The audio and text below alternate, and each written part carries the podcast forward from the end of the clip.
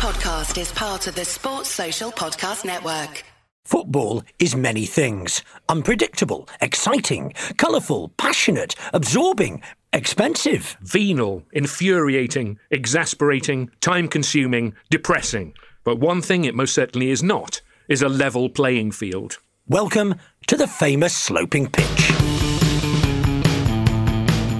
In a week where Barnardo's have revealed some of the unusual items donated to them over the last year, including false teeth, a lamb castrating tool, an umbilical cord, and a slice of pizza. We're fairly confident that we can move them on, said a spokesman, but we're having a lot of trouble shifting Ross Barkley and Danny Drinkwater. Hey, there we are.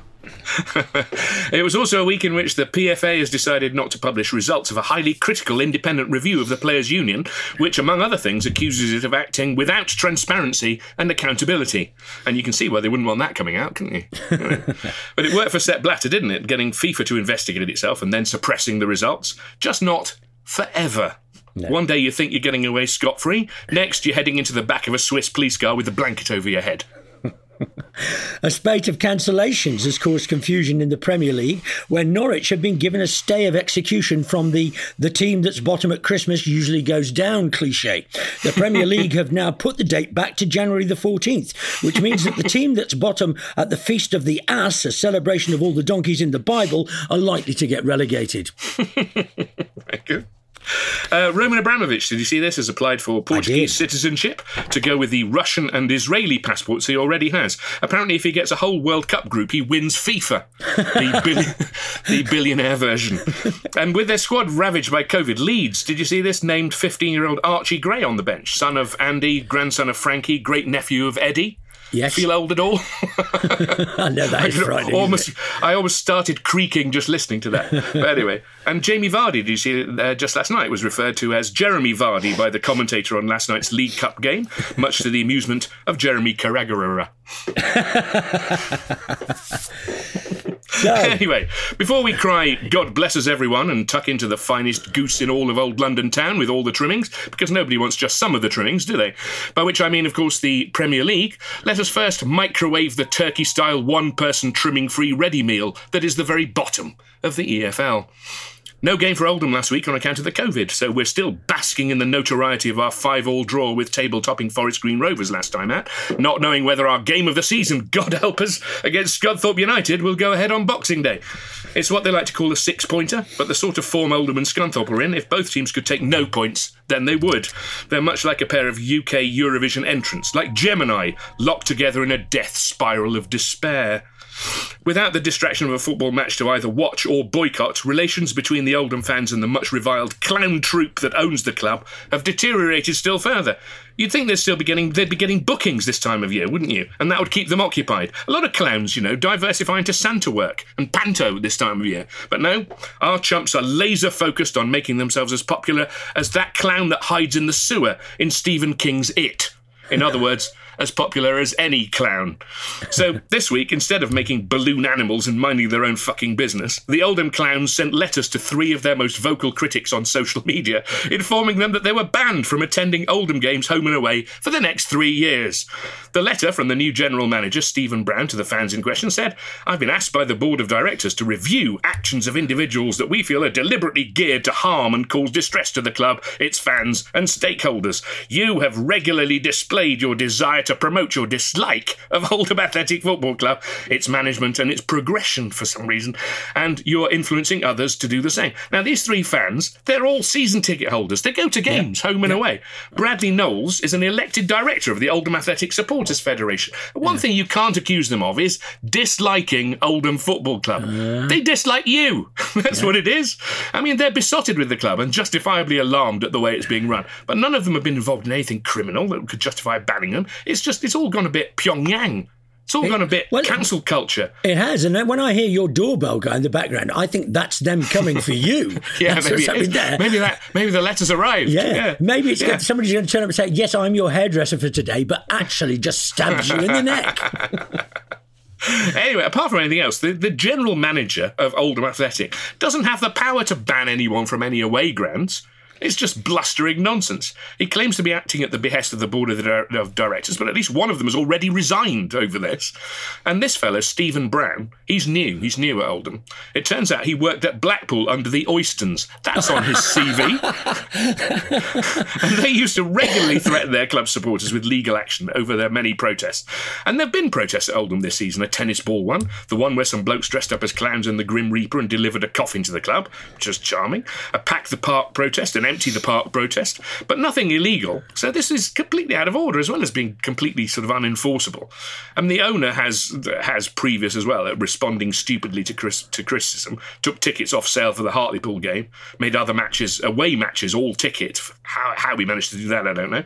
Banned flags and banners, stopped serving beer to punish the fans of his own club for, you know, thought crime. I don't know. But there's a there's now a petition, free the old Athletic three, um, to you know go and go and watch the games. and, and, Abdallah, the owner, got a new one ripped for him on Talksport yesterday by Jim White and Simon Jordan.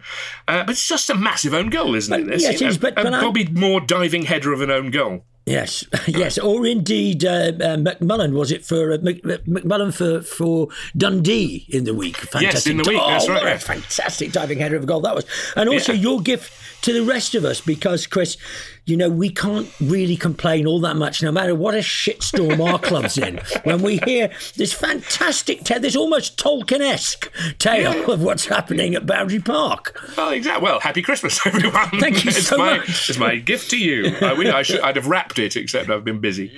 Anyway, so to on to Christmas. I mean, Premier League clubs this week didn't so much vote to play the Boxing Day fixtures as just not get to a place where they were going to have a vote of any kind not to.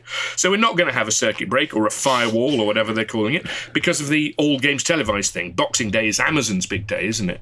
Uh, coming right after their other big day. It's all about. It's hard not to think of Jeff Bezos at this time of year, isn't it? I mean, especially with all the talk of elves. Um, well, it strikes me the whole. I mean, the COVID thing is is it's sort of permeates everything at the moment. But it strikes me there are, there are two. There are kind of two separate bits, which are will matches be cancelled and are mm. the are the players at risk and are the fans at risk? And yeah, they're well, quite sure. So if you know if games are off, you know that that saves that helps the players, and if they're played behind closed doors, that helps the fans. So what it seems they've decided is to do a mix of both and not really help anybody. It's different in different parts of the country, isn't it? I mean, in England, apparently, it's still all right to go to games as long as you're outdoors, you have wine and cheese, and you bring a baby, apparently. Yeah, yes, absolutely. But in other parts of the country, it's a little bit less cheerful. I mean, Scotland are bringing in this maximum of 500 with one metre distancing. I don't know how they're going to do that. It would have affected the Derby games, the Rangers Celtic and the Dundee Derby and the Hearts Hibs over the new year, but they've brought forward their cunningly their winter break, which means postponing these games until after the restrictions. Nicola Sturgeon also trying to cancel Hogmanay, apparently, so good luck with that. Saying, you know, if everyone could just be sensible and sober, that would be fandabidozy. But anyway, well, in in Wales, uh, the games uh, are taking place behind closed doors, and those are those are EFL games. You know, Swansea, Cardiff, and Newport. Yeah. Um, there's been some concern, hasn't there, that sly Welsh people will nip over the border just to go to a game. They, they, don't understand football supporters at all, do they? Don't know the Cardiff game's off. Uh, hang on a minute, I'll just go to Cheltenham, Plymouth. Yeah, but what, what I find interesting, we talked to this about UEFA and, and, and FIFA before. You know, the football family, the football family. Let's come together mm. and work together. And you've got you know, uh, the uh, the Premier League are meeting with their managers today, but the EFL aren't invited. The EFL are have got trouble with the Welsh FA because some of the teams in uh, the Welsh FA play in the EFL. You've got mm. the PFA. Well, not saying anything at all, obviously. Uh, you've got uh, players complaining that they're not being looked after, right? You know, and people talk about the spirit of the Blitz, and this is the spirit of the Blitz, but it's the spirit of the Blitz between Great Britain and Germany. It's not the spirit of the Blitz between people on the same side. That's the trouble. Well, I mean, it's interesting that uh, to talk about how it's going in Europe as well, because one of the big ways in which uh, English football isn't helping itself is by allowing players to get away with not being vaccinated. Yes. So all the all, all, the you know, oh, it's a personal choice. Oh, it's this, that, and the other. You know, but um, you look at Europe's top five leagues in the in the Bundesliga, 94% of the players are vaccinated, and, and the ones that aren't are like are ostracised. Bayern Munich aren't paying them. You know, um, yeah. in Serie A, uh, ninety-eight percent of players vaccinated, yeah. fully vaccinated. La Liga, ninety-three. Yeah, yeah, and League One, 95. But in the Premier League, it's only seventy-seven percent. In the EFL, it's only fifty-nine percent. And this translates to you know matches postponed, matches postponed because uh, the, the, squads are, are are strapped by this. Yes, and they and you know uh, they shouldn't be. They shouldn't be. They've got themselves. They've dug themselves into into. And what's going to happen is, you know, unvaccinated players are going to find themselves well, they're going to find themselves uh, kept apart from from the vaccinated players. They're going to find themselves, you know, uh, uh hard uh, hard to get transfers in January because other managers aren't going to want to bring them in. Of course they're not. Well, uh, yeah, and, and and it's the lack of transparency as well, isn't it? I mean, you don't want to know mm. the individuals. Okay, that's that's a matter of uh, of you know of, of, of, privacy, but you mm. do want to know the, the, figures a little bit more accurately because the other thing is they'll be just as they do with Gates or used to do with Gates. They'll be claiming yeah. one or two more probably yeah. uh, in order to get games off and things like that. Well, no, they are doing. I mean, Tuchel is a is a prime example, isn't it? Thomas Tuchel, his his relentless bloody bleating has been going on for days about trying to get the game against Wolves called off because they had four players down with COVID, yeah. even though they've got the strongest squad in the fucking country. And one of the players with COVID was Ben Chilwell, who's out until the end of the season. You know, so uh, hard luck, Ben. Yeah. But you know, it's not like it's not like significantly weakening their no. their uh, squad. No, and it does happen. You know, Gordon Banks got uh, food poisoning in Mexico. You know, they weren't allowed. Yeah, he did. Well, but, yeah, uh, yeah, but the, the Germans did that. Well, we don't know. Do we? don't know. Yeah, Let's not say. Now, you know me. I am relentlessly positive, and I think I have come up with an answer that will please Excellent. fans, teams, and just the world in general. So, will it please me? Yeah, good yeah, luck with that. Uh, it might please you actually. so, you, t- you you've probably seen because, funny enough, COVID actually affects people beyond uh, football. Um, oh, does it? I'm not counting you because you are within the, the football family. So, in, in, in, schools, I okay, get a card. in school, no, in schools, they're encouraging teachers who've retired to come back and take the places of teachers who've got COVID. So. Oh why can't the football teams do the same? Football really, teams the same, yeah, yeah. Wouldn't you pay? I would pay to go to Stoke if the squad suddenly included Ricardo Fuller again, okay? or, or, or, say at Newcastle, Les Ferdinand suddenly came back. Yeah, it would yeah. be brilliant. If they were just, it doesn't matter if they're rubbish, does it? It would just be great it, it really to see doesn't. them there. Yeah, yeah, yeah, No, that's a very good idea. I mean, you know, the, the last thing on the on the COVID is the, the worry that um, you know, games are going to are going to inevitably in the next week or two start being played uh, to empty stadiums, aren't they? Yeah. But Mikel Arteta had a very clear message apparently about uh, further possible restrictions. He said, "This is the voice of the Mysterons. You will not return to playing behind closed doors." and just a quick word on the PFA. It was very funny because uh, they're suffering from, or suffering from choosing to uh, have elective mutism, as far as I can tell. They say nothing about anything at all. Jordan Henderson then says players aren't being looked after, their welfare isn't being looked after at all, which sounds a bit like their job, PFA. And then the PFA, like yeah. So the, yeah. the PFA, uh, Maheta Molango, who's the new chairman of the PFA, um, released a public statement uh, referring to what Jordan Henderson said, and basically his public statement said, "Yeah, what he said." that thing he said. Well, and doesn't it raise the question, Chris? I'm going to ask this. Yeah. That just putting it out there, just maybe an independent regulator could help. And I'll leave it there. I will yeah. leave it there. Yeah, yeah. Well, that's that's that's an interesting thought. I mean, we, uh, we want to move on, but just just very quickly to uh, the return of this uh, into the headlines of this Socios thing that we spoke oh, about a yes. few weeks ago. The cryptocurrency-based so-called fan tokens uh, in the news again this week um, yeah. because two postings by Arsenal on its website and on, on Facebook apparently broke advertising rules for failing to illustrate the risk of the investment. Yep. And their website uh, page said dollar sign AFC fan token, everything you need to know. Uh, that dollar sign ought to be a red flag, I reckon. yeah. But um, it, apparently it didn't contain everything you need to know. Yeah. And their Facebook post said dollar sign AFC is now live. What song do you want to hear when we win? Now that sort of thing wouldn't take long, I don't think, at Oldham. We just whack on the road to nowhere and have done with it. it's what the club failed to do was make clear that these Socios tokens are uh, crypto assets. Yes. I mean, you can only get one by investing in a cryptocurrency that is run by the company that yep. make these socios things, and the things themselves are tradable as a crypto asset. Yeah. And not that I don't think um, football supporters are particularly interested in in buying things uh, with their club badge on to to trade. They, they want to have them. They want to get you know. I mean, yeah. football supporters will buy a dog turd if it had the club badge on it. I Absolutely. Um, and there's so an idea for Arsenal if they're if they're interested. yeah, well, we're going to get into merch, aren't we, next year with this? Yeah. So you know, maybe we'll just stamp the but, famous I mean, bitch on the side of a. Just to be clear for anybody, yeah, anybody who didn't see I mean, it was a really damning report. You know, they were they were branded irresponsible, misleading, deliberately vague. I mean, this was mm. this is hard, hard stuff. But the other thing, the one thing that I don't suppose it's up to the advertising standards authority to talk about the other thing. Yes, they were responsible, for misleading, and vague. But the other thing is, it's a really, really shit offer.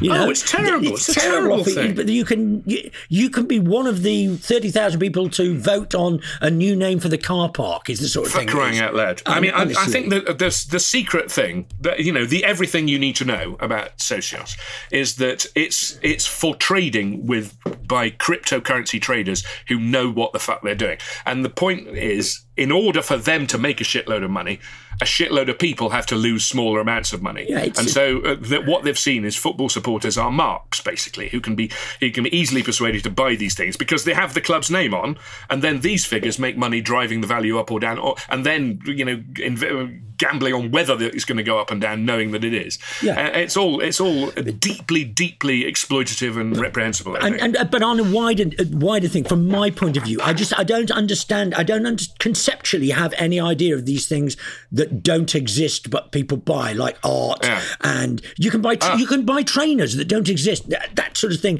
it, uh, it drives me mad. And brilliantly, Man City suspended their partnership with Three Key Tech, a cryptocurrency company, after research suggested suggested that five people named as company execs appeared not to exist. And you think that's exactly what company execs well, are. No, yeah, well, they're, yeah, they're crypto execs. Yeah, is what they and, are. And I'm reading all this stuff. I've just been, I keep coming back into my head all the time when I'm driving along. Is um, as I was walking down the stair, I saw a man who wasn't there. he wasn't there again today. I really wish he'd go away. It's yes, just quite so yeah. baffling, isn't it? It's baffling. and I wonder if this is the sort of thing that an independent regulator might help with independent regulator might be able to help with. Yeah, yeah. yeah. It's a thought. Maybe we yeah. should pass that on. Yeah. Anyway, the story last weekend and the weekend before, really, when five games were decided by penalty calls, is about um, refereeing. And you know how much they hate being the centre of attention, the referees. Oh, they hate that, don't they? I mean, but Alan Shearer was particularly strident on Match of the Day, unlike him, um, describing the current standard as completely unacceptable. And there's a there's a tendency, I think, to criticise referees under the rather glib umbrella of consistency by just say, well, all we want is consistency, you know. But I'm starting to wonder whether the referees themselves have, uh, are modifying their attitude to the VAR now. Both the referees on the pitch and the one and their referees at Stockley Park. You know, they're just they're the same people, the same sort of people. They're the people who were refereeing the game yesterday are doing the VAR. So it's the same mindset. And you know, look at the two penalty incidents involving Manchester City in the last couple of games. The penalty they weren't given against Wolves, they, they were given rather against Wolves, where replay after replay seemed to suggest it hit him on the back or on the rib and hadn't hit his arm at all. Uh, but despite what everyone else seemed to be seeing, and everyone describing the game afterwards seemed to have seen, the VAR refused to overturn that one. And then there was a penalty turned down in City's game against Newcastle, where Ryan Fraser was running through and Cancelo nicked the ball away from him, and the yeah, goalkeeper yeah. Ederson wiped Fraser out, just wiped him out. Yeah, Clear penalty penalty all day long, but some nonsense spouted afterwards about how Fraser had lost the ball, but he was still absolutely bloody flattened. And it's plain to see on the replay. Now, the VAR, the whole purpose of the VAR is supposed to deal with matters of fact where the on pitch referee has missed something that is clearly visible to the television replay and, and, supposedly clearly visible to everybody else at home as well. Yeah. And it seems to me now that there are more and more interpretations creeping into in that mimic the capriciousness of decisions that you see you've seen for years from the weirdos who referee games on the pitch. You know, it's the same blokes. They're just indoors. Yeah. So, you know, perhaps we shouldn't be surprised that if they're seeing the game through their own particular prism, differently to every other human being it, it, on the planet Earth. Yes. The, the other um, egregious sort of example is the Spurs Liverpool game, which brings in another thing, refereed by Paul Tierney. Two incidents where Kane, Kane should have been sent off and there should have been a penalty for Jota. And neither of these seem to be the sort of incident that divides opinion, except insofar as everybody thought it was a red card, everybody thought it was a penalty, except for the referee and the VAR guy. Yeah Um, although you know we didn't even hear from him, so it wasn't clear if he was even watching. He might have gone for a dump. Yeah. But these these seem to me to represent a new level of dissatisfaction with the refereeing standards, even more so than in the days before VAR, where managers would get exasperated by the blinkered and the incompetent. But in the end, you have to shrug and they, well, they're just blokes. What can you do? Yeah. If you didn't see it, you didn't see it. But now we know that they did see it. You know, and Jurgen Klopp says he didn't have a problem with any referees except this one, who seems to have it in for him, and that's what it bloody looked like. Yeah. It looked like this And- guy had it in and booked him for complaining about Yeah. it. And what and what did the, and what did the Premier League do? They appointed Paul Tierney to be the VAR referee for Liverpool's next match. Oh, yeah, yeah, yeah, yeah. Yeah. That's- way to go to diffuse that problem. Absolutely. Well, brilliant. yeah, yeah. I, Uh, I, I, think maybe that's what an independent regulator Well, might the- recommend. this is the know. sort of thing an independent regulator could help with. I was rather pleased you talk about referees not being camera shy. Uh, retired referees, even less so. Uh, Mark. Clattenburg waded waded in on it. Did you see that? He did, didn't he? Oh, yes, he did. That was quite interesting because he's now the head of refereeing in Greece, which I, I'm not sure if that's a promotion or not. But he, um, they have audio out there, like they do in the rugby here, where you can Yeah. hear the conversation between the uh, between the um, uh, people at uh, at, uh, Bletchley Park, as I like to think of it, um, and, the referees, which uh, seems to me a, pretty good idea. But also, I would say that uh, you know if you want to see ship refereeing, try coming to the EFL because there's some really Well, yeah. terrible refereeing there. I've got a photograph on my phone of a penalty a penalty not given with a Joe Allen striking the ball and two Birmingham defenders both having two hands on the ball as it's pushed away. So For there you go. sake. And again, maybe as I say, an independent regulator is the way to go with that.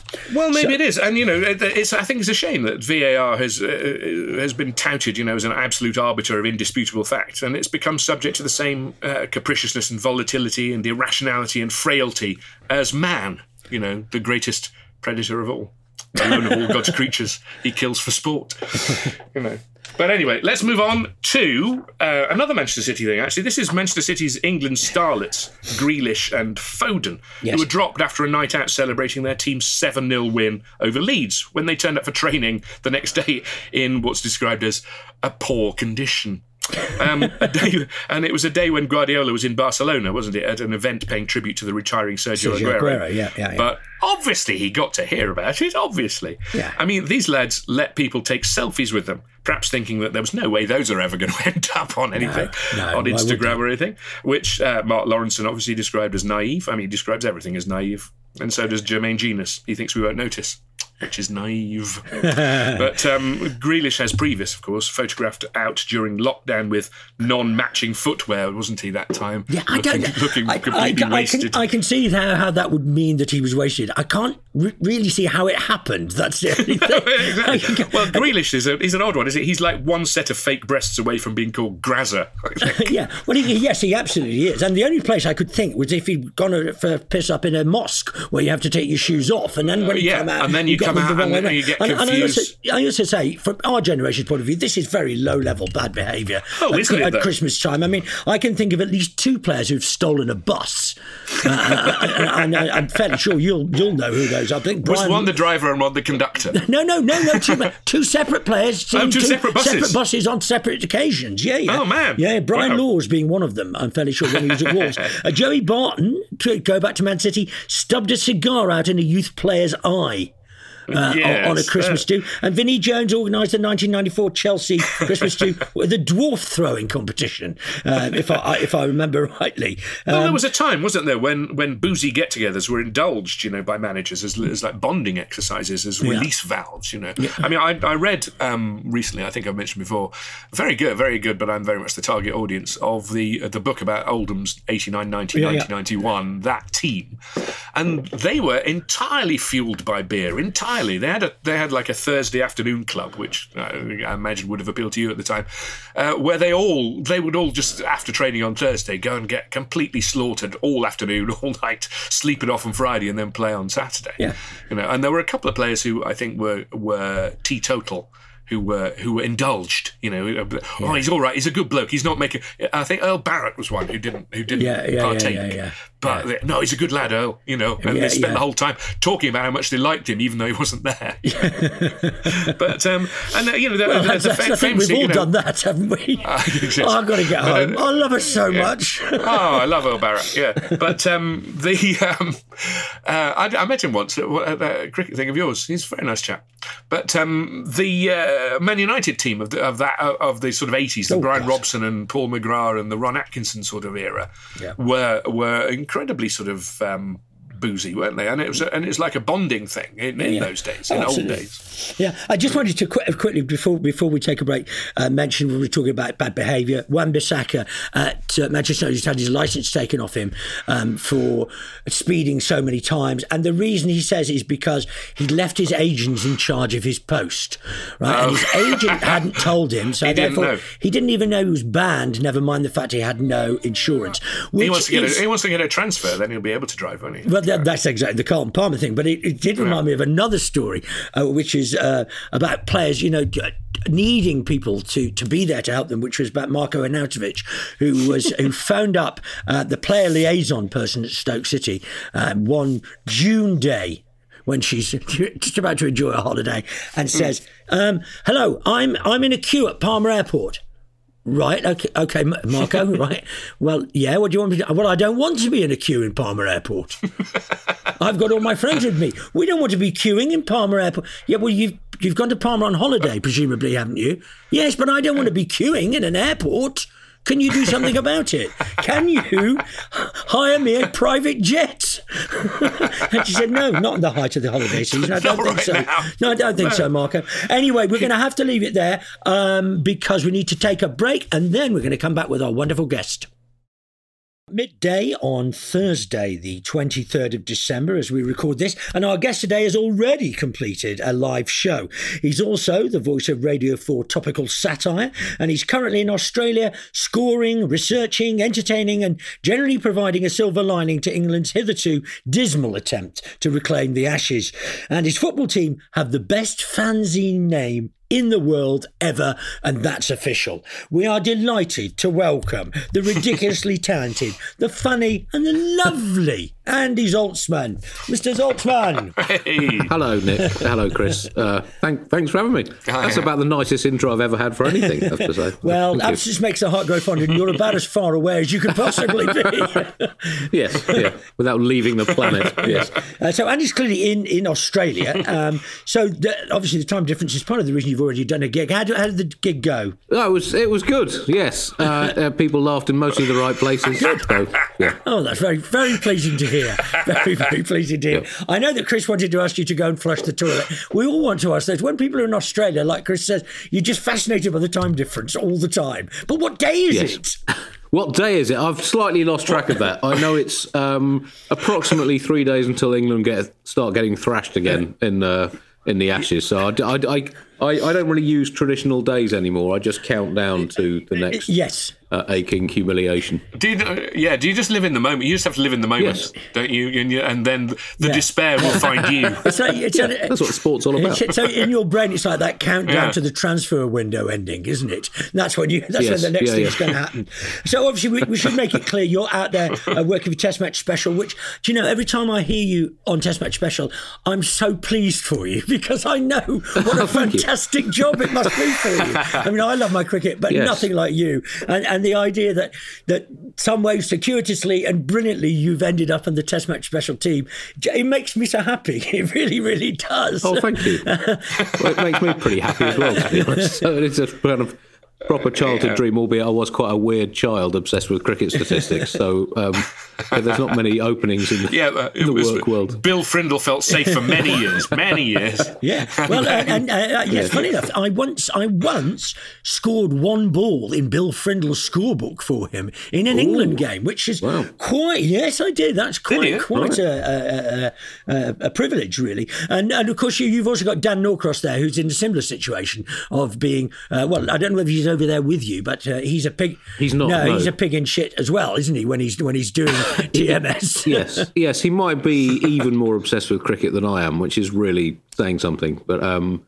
yeah, he's uh, uh, and we first met, met on his test match sofa, which you know he set up. Um, I don't know, it's about 12, 13 years ago to provide alternative commentary, and now he and I and quite a few other people who who uh, appeared intermittently on Test Match Sofa have ended up on on on TMS. Yeah. So it's yeah, kind of curious. Yeah, I was on that Test Match Sofa, and I still haven't had the call. oh, so, matter of time, Chris. Matter of time. Yeah, matter of time. well, commentators and, and, and people uh, com- uh, uh, uh offering uh, analysis on cricket are dropping like flies at the moment, Chris. So you've quite a strong chance. Uh, they are. Yeah, that, that's true.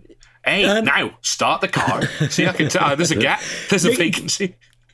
That's a bit of a shame, isn't it? That old poor old Bumble's career. That's a that's a big loss, I think, to the to the world, to the world of sunshine. Yes, he's uh, yeah. I mean, he's been, I guess, part of the cricketing furniture in various guises in England for well, over 50 uh, years from yeah. his playing career and, onwards. Well, so. yeah, umpiring, and, coaching, yeah. it's incredible all the things he's done. Yeah. I remember uh, going to a test match in 1977, Ashes test match at Old Trafford. Went with my friend Steve. Uh, we were, you know, we were just uh, school kids at the time. We went and uh, we got there stupidly early you know, wanting not to miss anything, you know. And uh, before the game started, all the Australians were in the nets, and you could go around and you go around and watch the watch the nets. And uh, we noticed that standing next to us was uh, was David Lloyd, um, taking notes on all the on all the batsmen. He wasn't in the team. He wasn't in, right. in the. Co- he was just uh, so obsessed with with with knowing everything that he was just taking notes on the uh, on the uh, on the Australian yeah. players. The other thing I remember is that someone threw a ball back to Craig Serjeant, the batsman Craig Serjeant, yeah. who's in the net. The ball came running out. Uh, someone threw the ba- ball back to him. He didn't see, and it hit him on the oh, head. Right. And I remember him. I remember him going "fucking hell" like that. just really yeah. you know, out one, of the out of the uh, It's wonderful to have memories completely. like that, isn't it? To, yeah. to you know, to, to carry through. yeah, people suffering cranial trauma yeah. for others' entertainment. Yeah, exactly. It's it's now, slapstick. I, I, I did, I did allude to uh, your football team. Um, Andy, and uh, and and the name of, of, of the fanzine, which no doubt you will tell us. Um, but I'd love to know why it is that you. Well, you tell us who you support, and, and, and then we'll go from there. I mean, support might be. I think I'm a sort of lapsed supporter of uh, of Gillingham. The fanzine you refer to is uh, Brian Moore's head looks uncannily like the London Planetarium. Yes. Which is, as you say, one of the great literary titles it of is, all time. Uh, and I'm sure, yeah. you know, if Proust had thought of it rather than à la recherche du temps perdu, we'd have gone with yeah. that. Yeah, and we'd still be talking about it now, wouldn't we? You know. But um, I went, I went um, very enthusiastically for a few years in the '90s, and then um, uh, you know, was uh, a skint student uh, living uh, f- uh, away from, from the area and got out the habit. And now then I married someone who's not really into football, and so I've become very, very lapsed. Why? well, well I got, she's enough into cricket, and I thought, you know, that'll, that'll do. do. Yeah, um, absolutely. Um, I mean, in many ways, Andy, and, and, and, and I don't like to, to use this particular CBK, but you, you were a glory hunter because these were Gillingham's glory years, were they not? No, no, no, no. Uh, absolutely not. No, I was a foul weather fan, oh. Nick. I, I, I supported them before the glory days when they got up into the championship. Ah. Um, it was when they were bumbling. I mean, the first season I went, they ended up in a in a tense relegation decider with Halifax Town on the penultimate weekend of the ah. season, and um, ah, it was pretty much loser goes down because Gillingham's final game was away, and they hadn't. I think they hadn't won away all season, and uh, it was a glorious two 0 win uh, Tony Eeles, who from memory never kicked a ball with his left foot, slapped one in off the crossbar with his left peg. Yeah. And then Paul Baker, who was not a player who you you know went to the game expecting to see moments of sublime skill. He was very much not the Lionel Messi of Kent at the time.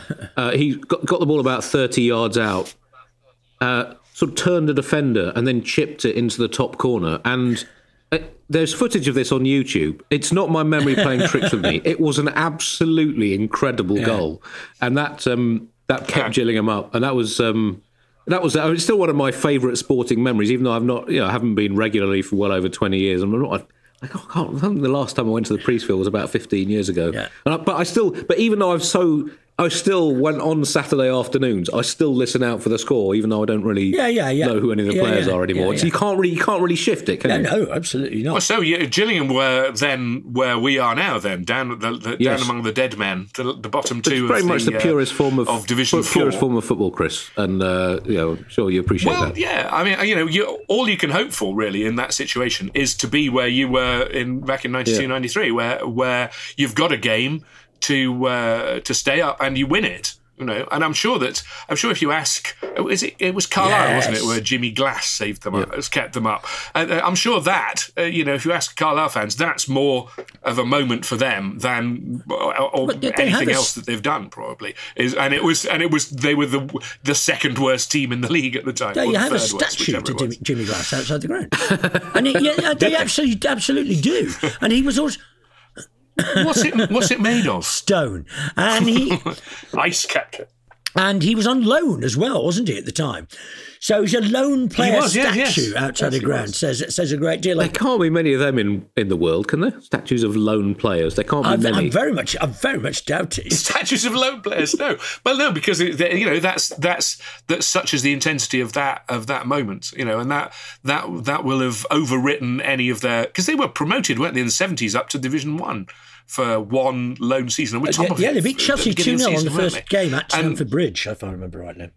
Yeah, yeah, but still, the you know the greatest moment in their history is the is the lone player on lone goalkeeper scores a goal to Well, keep uh, them in the one league. of the big, uh, the big, probably the biggest thing he would like to think about Gillingham is, of course, Paul Scally, the um, uh, the the Maverick uh, owner, who who today, only today, as I woke up at six, I mean, it didn't happen at six o'clock, has uh, said he's in talks with credible people over investment and maybe looking to sell the club. Right. He's been speaking to people in Dubai. I'm not sure that's necessarily a good thing, but Paul Scally, who's a very, a very interesting character. I think it's where he lives, isn't it? I mean, he's probably just been talking to Well, people at the bus. he's an interesting man, isn't he, Paul Scally? Because he banned the Kent Messenger Group uh, from the ground uh, for saying something bad about his wife. He, when they got promoted out of League Two, the fourth division, really, um, um, he registered himself as a player and wanted to play in the last game of the season. Do you, do you remember that, Andy? yeah. Oh, I like that. I, I think. I mean, I'd like to see more of that in uh, in football. Yeah, and, and it's one of the when you watch American sports. It always baffles me. This the Super Bowl, the World Series. It's not the captain of the team that gets to lift the trophy. It's the owner of the club. Yeah. And I think a lot of owners of football clubs in the UK would like that tradition to to move across the Atlantic, particularly. I mean, it must be a bit confusing. Uh, there was only really if you're say the Glazers and you've bought Yeah. Manchester United and they, you know, hypothetically win a, win a trophy and they're not allowed to. Well, If you're an American sports owner, that must be a bit confusing. It was the thing, wasn't it, that they brought the Leicester owner onto the pitch after the cup final last year, that, or last season, and uh, he looked a bit sheepish about it. But they love Yeah. them there, that family, don't they? There, and they, it, I think that's that's the exception that would prove the I rule. think I think the problem with doing that for the for the Glazers and John Henry and and and um, um, uh, Mohammed bin Salman and people like that would be there'd be very little chance they'd actually be at the game. So so that, that wouldn't really really work. What would Ma- what would Mohammed bin Salman be though? You know, stopper. Oh, no, I'm not suggesting he played. I am suggesting he should play. Yeah. I am suggesting that too. Yeah, I think that uh, I'd love it if, if the Oldham owner came on and played, and he'd just get the shit Well, kicked out of him by his own team. You've got to think. I know, you know, I don't want to to, to step into the world of cliche. Oh, yes, I do a little bit. But if he was Yeah, to wear on. traditional Arab dress and went in goal, it would reduce the chance of the ball going between his legs, wouldn't it? Of him being Yeah, Yeah, yeah. interesting. Yeah, that's what, I wonder if that's allowed. I rather doubt it somehow. High performance sportswear. That's what, it's those key 1% people are looking for. I think it? we're m- we're moving towards a place where he'll be allowed to do whatever he wants. Yes, well, I think he already is in that position, isn't he? Um, so, just talk to us a, a little bit about, about the Ashes, how things are going, how the reaction has been um, by the Australians. I, I actually went out there for the last Ashes and was amazed by how it seemed they seemed quite indifferent to it compared with how our fans I think are. there's been a, a bit of a problem in really the last 30 years that there there hasn't really been a close Ashes series in Australia. Um, even the one England won, they but it was sort of close in the first three tests, but then the last two tests were absolute blowouts. And in fact, I mean, the two tests that were won before that were very one sided. So there have not been very many good games yeah. in the Ashes in Australia in the last you know, 30 years. Uh, since the 1990 91 series when England lost lost 3 0.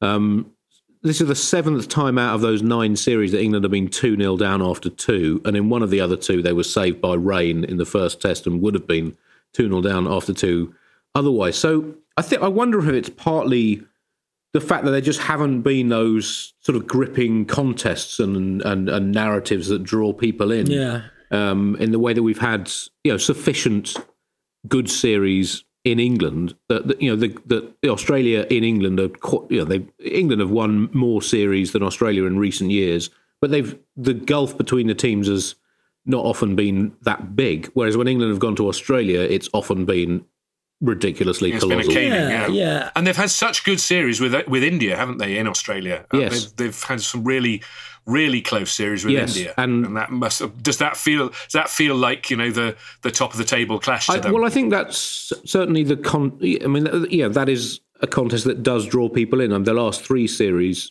between India and Australia in Australia have been really good and quite close, and India's won the last two. Uh, I mean, the series at the start of this year was absolutely fantastic, oh, incredible, um, wasn't it? And very dramatic. But the Ashes has really lacked that, and and for England to compete in the Ashes. Uh, this time they sort of needed to get absolutely everything right, given that in these in Australian conditions, England's not as good as Australia. And therefore, they needed to sort of get everything that they could control right from you know, decision making, selection, and fielding. And thus far, I think it's fair to say they've got a lot of things quite badly wrong. And so the the gap between the teams uh, has been uh, exacerbated. Also, I mean, Australia's not played a lot of cricket, but I think there's also an element in which they are, rather than being rusty, they they're fresh in the sense the sense that you know cricketers on the modern international treadmill very rarely get a long break, and uh, and England has played more during the last two years um, than any other team, and you know maybe their players are more exhausted, less mentally fresh. I don't know. But I think that could be a factor. But yeah, well, there's, I mean, there's a lot of talk about being undercooked, but it possibly overcooked is, is the deal. Uh, yes. Uh, well, the rusty fresh balance is, is constantly. yes. That was a band you were in university, I think, wasn't it, Chris? Um, yeah, yeah so. Rusty, he was a good lad. I'm still in touch. But they managed to be both undercooked and overcooked simultaneously, like a you know, like a horrific barbecue sausage. Yeah. Well, yes, like a badly defrosted turkey. Uh, yeah, yeah. As we shall discover. Very, very, soon. No, I, but I found it. I did find it interesting. I mean, I think because in England, even in the '90s, when we knew we were going to get absolutely creamed by nearly everybody, I have to say, when then and then South Africa came back into international sport, and we got creamed by them. So. and you got you used to have people like Jimmy Adams and and Chanderpaul and and Graeme Smith and Mark Taylor and all of them seemingly score hundreds at, at will against us. um, uh, but still, the crowds would turn up in that sort of that sort of doer spirit of the blitz again um, uh. English way. Whereas when I went when I went, I was really shocked at for two reasons. One, I was really annoyed because the first time I'd ever been to the Ashes, and I thought, well, obviously it's going to be like in England, and bought a load of tickets on Zoopla for a lot of money for each of the days, and then got there to find you know, that there was about ten percent of the crowd there, and uh, yeah, the gates yeah, were open and they were waving in passers-by. so that was quite annoying. Uh, but the other thing was, I was just amazed how. People would. I don't know whether you noticed this, and obviously you're in a rarefied position where you are, but people would strange enough pop in for an hour. You know, right? Yeah, they'd have a break mm. from work to pop. You know, it's in Perth certainly, but the thing about Perth and Melbourne and all these grounds, they they're pretty pretty central to the to yeah, the city, yeah. aren't they? And it is kind of possible to do that.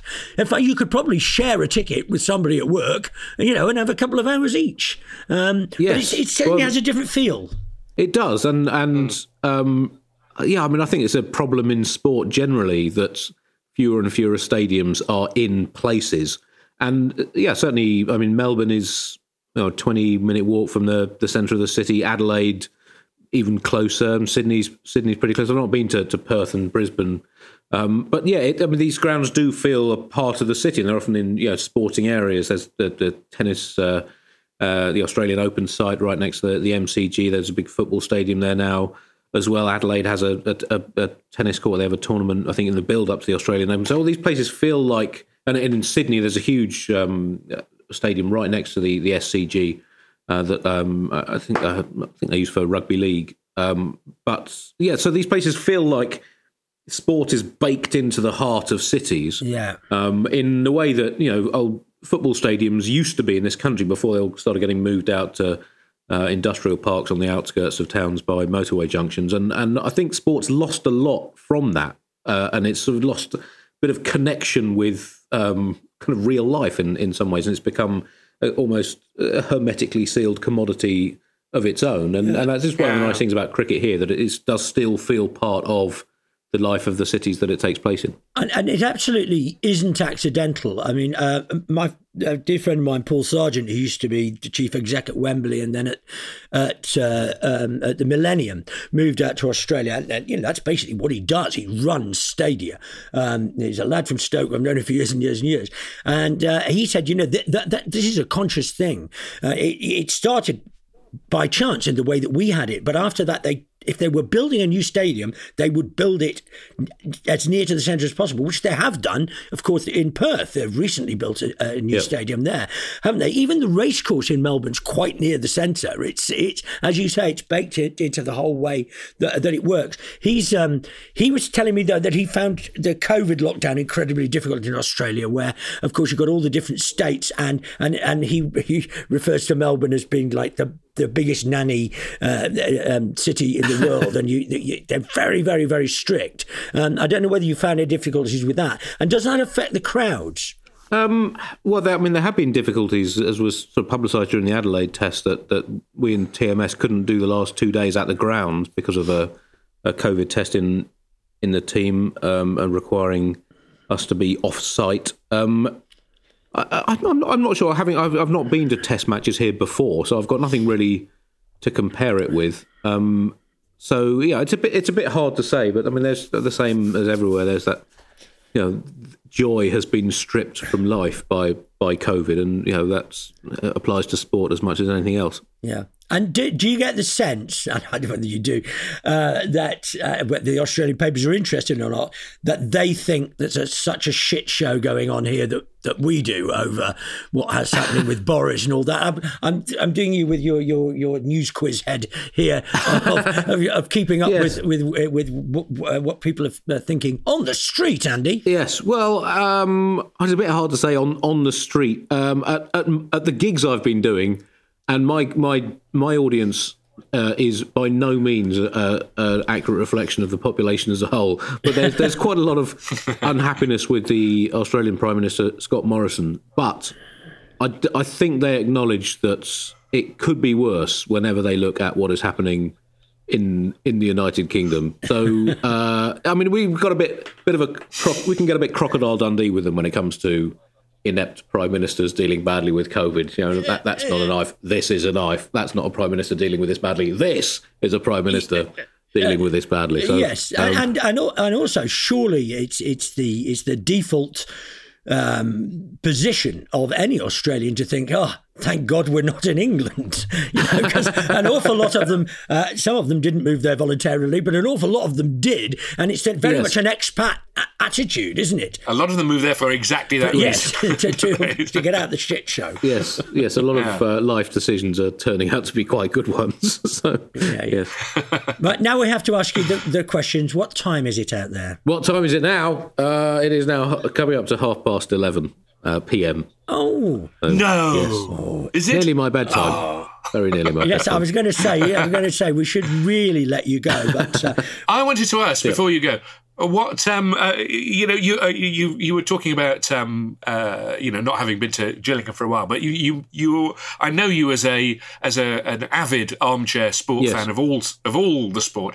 Are you are you following the English football over there? Are you getting the does the Premiership have a big deal with Australian um, television? Are you seeing? It's on. Uh, I've not personally seen much of it, but it is you do sit on in in bars, um, and yeah, it's quite big over here, um, and the impression I get from speaking to people is the A League uh, is not viewed as uh, an elite sporting competition in Australia, um, but it gets reasonable crowds, um, I think, and a you know, reasonable amount of of press coverage. But um, I mean, I, and have you seen any? Uh, sorry, have you seen any Aussie rules football while you're out there? Which is, uh, you know, a game for those of you who don't know, a game traditionally played on a on like a cricket ground, only where a load of posts have been left over from other games, just yes. dumped. Well, I think it, I think it began edge. when uh, people left cricket stumps in the pitch and found in the winter that they'd grown enormous, um, grown. and uh, they invented a game to deal with that.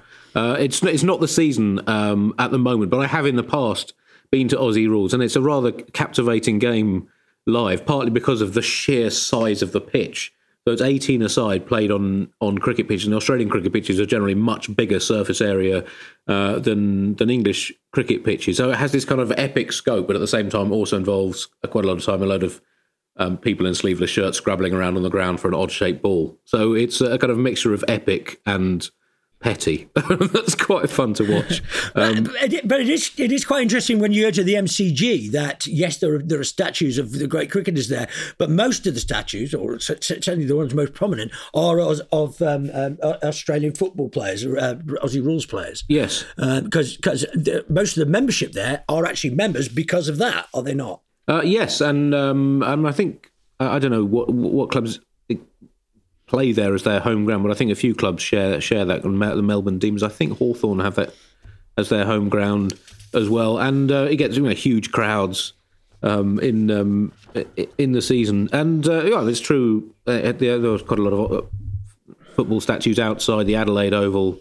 Uh, as well, a few athletes outside the MCG. Also, I mean, the, the, the cricketing statues outside the MCG. The Shane Warne one's pretty good, although they've been uh, they've definitely gone with his waistline post career rather than during his career in his statue. uh, and the Dennis yes. Lillee sculpture is, I think, my favourite cricket sculpture. It kind of really captures the kind of athleticism of fast bowling in a way that some yeah. cricket statues don't really get to the essence.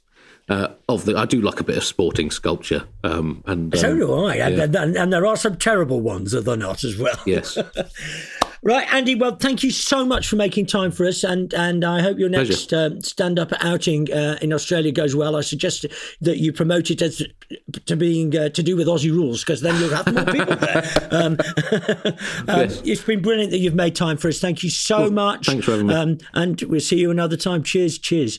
And uh, for any of our listeners, we are back next week. You know, we never stop. We we we work and work and work, and of course don't get paid. But never mind about that. And we should apologise also for dropping the Aubameyang story entirely. Uh, but of course, that's very appropriate.